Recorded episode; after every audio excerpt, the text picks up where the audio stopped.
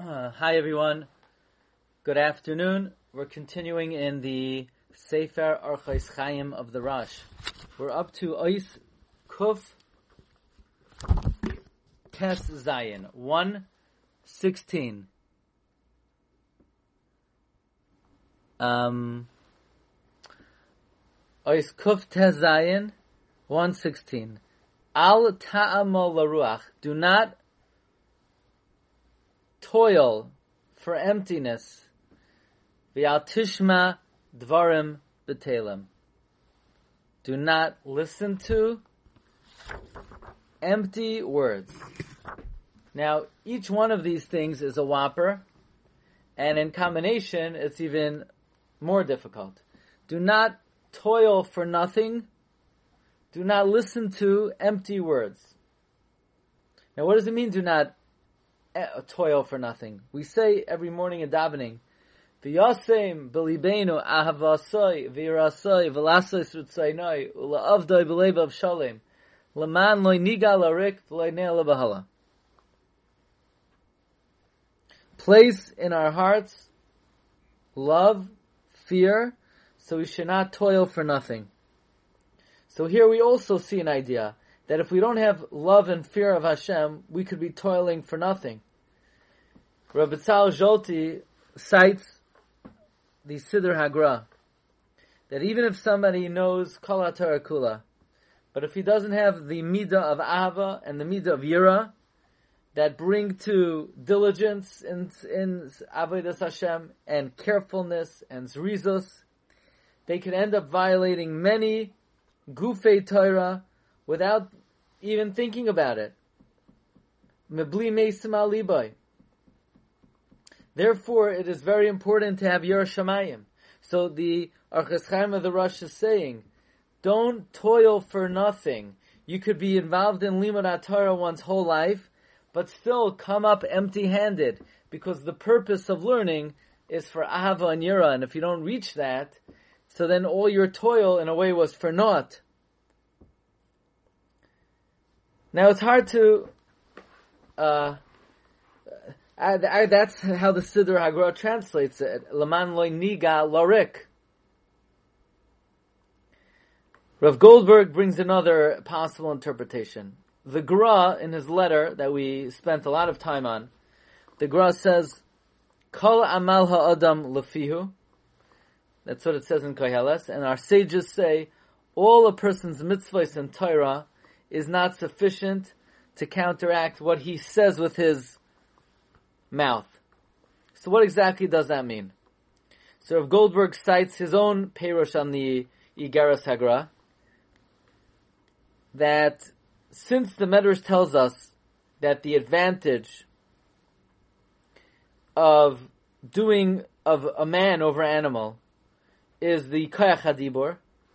So if a person abuses their koyach hadibor, even if they do a lot of mitzvahs and tovim, but if they don't use their mouth properly, they their avoida is is uh, very insignificant because the main advantage over of man over animal is dibur, and if the diburim are not used properly, then you don't show any advantage over an animal. But Goldberg says, furthermore, as we know from Chovos Halevavos, someone who frequently speaks lashon hara about their friend, they could end up losing all their zechusim. They could, by speaking lashon hara on one's friend, you could get all your friends averos, and you could give them your mitzvahs. So it's possible for a person to toil in vain, and therefore the Rosh is saying, Al ta'amol ruach, do not toil for nothing. But then the Rosh says, V'al tishma dvarim betelim. Do not listen to dvarim betelim. What's that saying? What's the connection over here?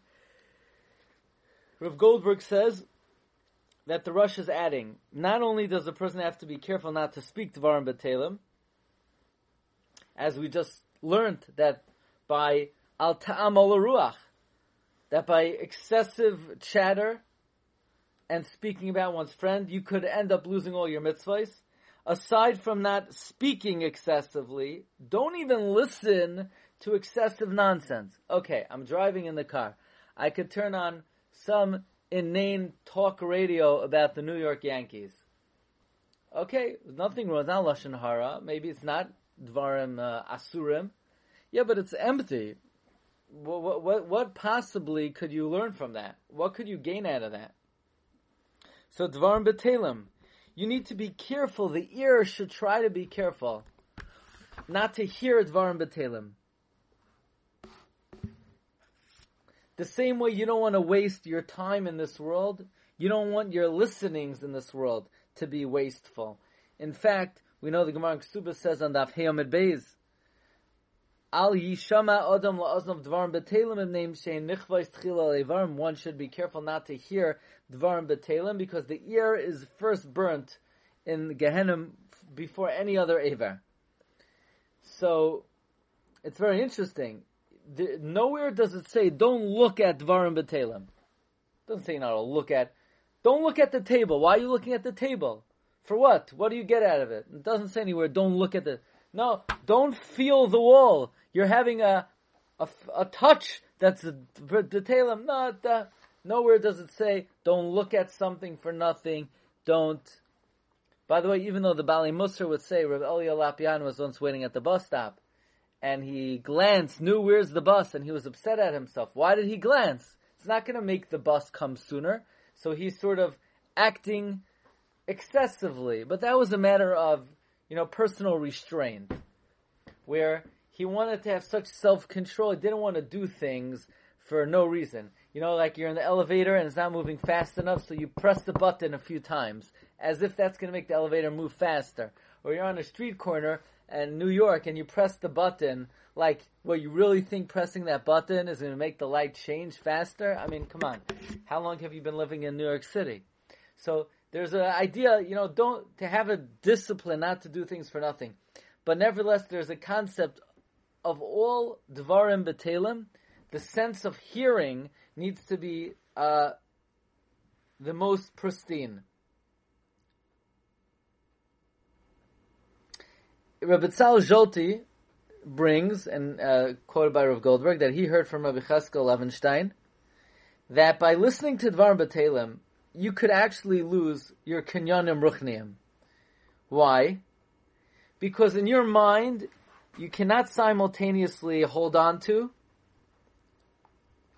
Dvarim Batelim and Torah. And there's a concept that's brought in the Medrash and Shirashirim, L'reach Shemanecha Toivim just like oil, if it's a full cup, when you pour oil into a cup that's full of other liquids, the oil doesn't mix, but the shemen goes out. Divrei Torah does not mix with leitzanis, meaning, just like oil, if the cup is full and some water falls into it, so then the oil will spill out. Uh, some some water will spill out so too, if if you hear divrei Torah, divarim shalitzanis will leave you. If divarim shalitzanis enters, divrei Torah will leave. Basically, like this: your mind has limited capacity. So if you put in sports, Torah leaves. If you put in Torah, sports leaves. In other words, even not dvarim asurim. If it's just Leitzanos, the mind has a specific cap of what it could hold on to, what it could contain. Even though the Medrash specifically says Torah and Leitzanos, Rav Goldberg says it's reasonable that anything which is not needed if for this uh, Indian is called Leitzanos relative to Torah. So therefore, you don't even want to, even if you're in a Makam that you can't learn, it's not good to fill up on Dvarim Leitzanos or Dvarim Betelim there because your mind has limited capacity. It's either one or the other. Okay, so that's Ois Kuf Tezayin. Bez Hashem, tomorrow we will continue. Wishing everyone a wonderful day. Bracha v'hatzlacha.